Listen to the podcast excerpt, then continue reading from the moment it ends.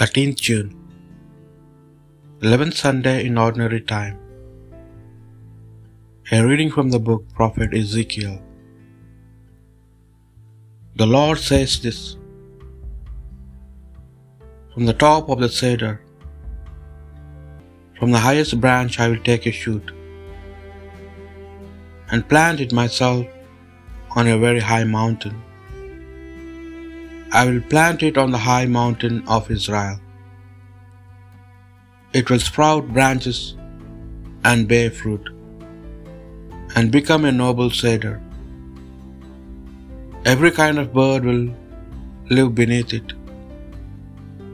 Every winged creature rest in the shade of its branches, and every tree of the field will learn that I, the Lord, am the one who stunts tall trees and makes the low ones grow, who withers green trees and makes the withered green.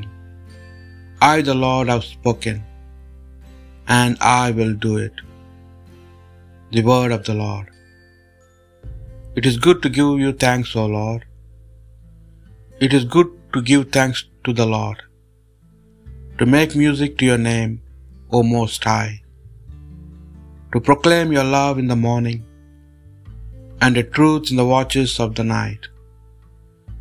It is good to give you thanks, O Lord. The just will flourish like the palm tree and grow like a Lebanon cedar. It is good to give thanks, O Lord, planted in the house of the Lord. They will flourish in the courts of our God, still bearing fruit when they are old, still full of sap, still green, to proclaim that the Lord is just. In Him, my rock, there is no wrong. It is good to give you thanks, O Lord. A reading from the second letter to Corinthians. We are always full of confidence. When we remember that to live in the body means to be exiled from the Lord, going as we do by faith and not by sight, we are full of confidence. I say, and actually want to be exiled from the body and make our home with the Lord. Whether we are living in the body or exiled from it, we are intent on pleasing Him. For all the truth about us will be brought out in the law court of Christ, and each of us will get what he deserves from the things he did in the body, good or bad. The word of the Lord. A reading from the Holy Gospel according to Mark. Jesus said to the crowds, This is the kingdom of God is like.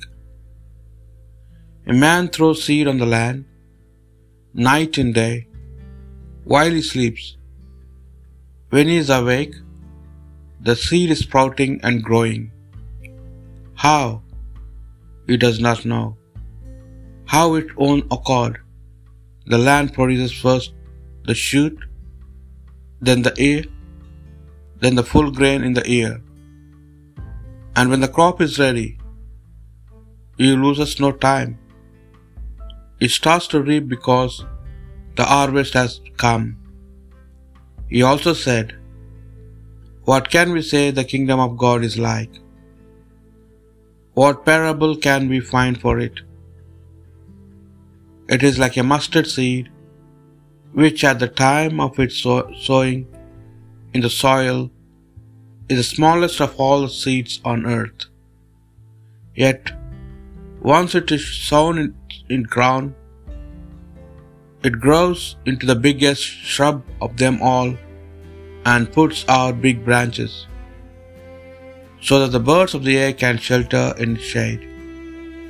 Using many parables like these, he spoke the word to them, so far as they were capable of understanding it. He would not speak to them except in parables, but he explained everything to his disciples when they were alone. The Gospel of the Lord.